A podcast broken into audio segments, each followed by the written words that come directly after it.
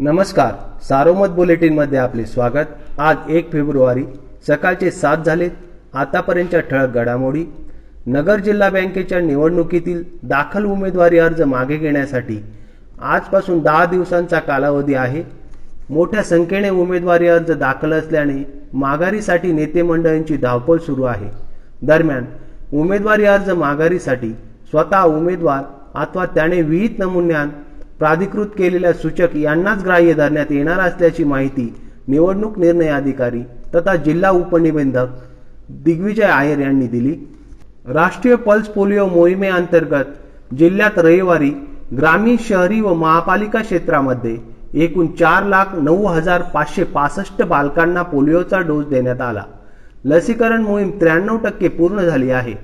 ग्रामीण भागात गुरुवारपर्यंत तर शहरी भागात शुक्रवारपर्यंत लसीकरण सुरू राहणार आहे.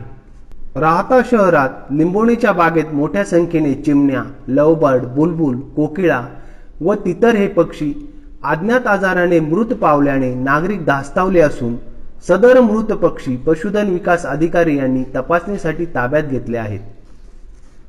साईबाबा संस्थांचे मुख्य कार्यकारी अधिकारी कान्हूराज बगाटे यांनी एकीकडे शिर्डी ग्रामस्थांच्या मागण्या मान्य करायच्या आणि मी तुमच्यासोबत आहे असे दाखवायचे.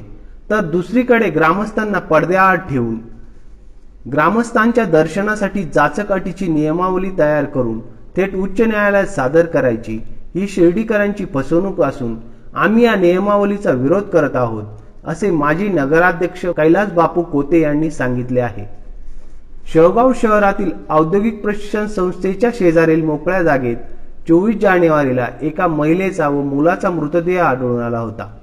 या दुहेरी हत्याकांडाशी संबंधित एका संशयिताला पोलिसांनी ताब्यात घेतले आहे. त्याच्याकडून आणखी काही आरोपींची नावे पोलिसांना मिळाली आहेत. या माहिती आधारे पोलीस त्या गुन्हेगारांच्या मागावर असून येत्या काही दिवसांत त्यांना जेरबंद केले जाईल अशी माहिती पोलीस निरीक्षक प्रभाकर पाटील यांनी दिली. या होत्या ठळक घडामोडी. सविस्तर बातम्यांसाठी वाचत रहा दैनिक सारोमत.